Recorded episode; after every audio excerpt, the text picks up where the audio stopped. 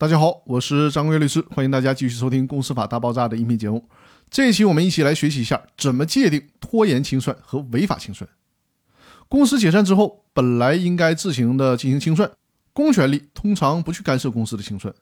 但是当公司拖延清算、违法清算的时候，法院就有必要去介入了。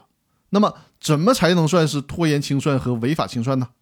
公司法以及公司法的司法解释，还有清算纪要都没有给出太具体的答案。但是呢，最高法院在《清算纪要的理解与适用》这本书当中呢，引用了北京市海淀区人民法院的公司强制清算程序指引，是想通过引用指引的内容呢，想要提示我们可以参照这个思路，按照这个标准来去定义拖延清算和违法清算。那我把这个指引里面给出的标准给大家读一下，大家可以作为一个参照的标准。债权人申请强制清算的情况包括：第一，债务人在解散事由出现之日起十五日内没有成立清算组；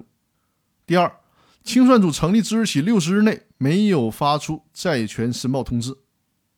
第三，清算组成立之日起无终止、中断事由，而在六个月内没有清算完毕；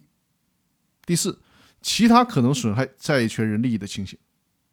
股东申请的情形包括：第一，公司在解散事由出现之日起十五日内没有成立清算组；第二，控股股东、实际控制人不向清算组移交公司的印章、账册以及其他相关清算资料，导致清算工作无法进行；第三，清算组成立之日起两个月内没有开展清算工作；第四，清算组故意拖延清算，自成立清算之日起无终止、中断事由。而在六个月内没有清算完毕。第五，其他违反法定清算义务的情形，大家可以参照以上的这些标准来界定什么是拖延清算和违法清算。那好，各位，今天的分享就到这里了。欢迎大家订阅我的《公司法大爆炸》的音频专栏，也欢迎把我的音频分享给身边有公司股权方面法律服务需求的朋友。